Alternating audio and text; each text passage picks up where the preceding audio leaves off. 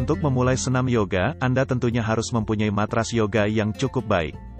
Banyak pemula yoga bertanya, apakah saya harus membeli matras yoga yang murah atau yang mahal? Toh sama saja kegunaannya, hanya untuk sebagai alat berlatih yoga. Membeli matras yoga murah adalah suatu pilihan, demikian juga membeli matras yoga yang mahal. Namun Anda harus mengetahui, bahwa dalam ilmu bisnis dan ekonomi, ada harga ada kualitas yang diberikan.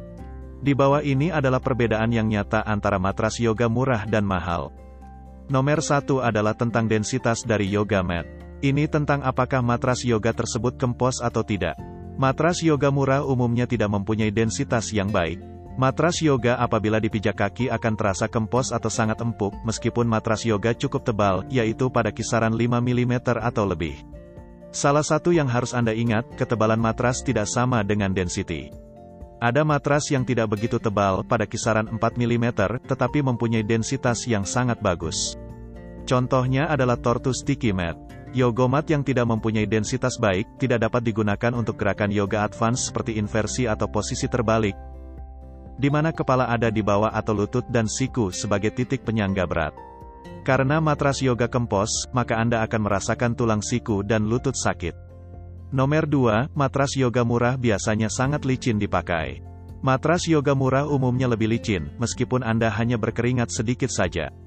Kami menerima komplain tentang licinnya yoga mat dari beberapa pembeli di web kami, dan setelah kami tanya ternyata biasanya harga matras yoga pada kisaran 125.000 sampai dengan 250.000 rupiah.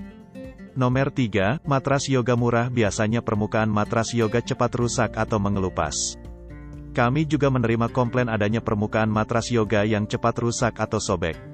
Malahan komplain datang dari seseorang yang membeli matras dengan brand name cukup bagus, namun brand name ini tidak spesial dalam membuat matras yoga, tetapi lebih terkenal membuat sepatu.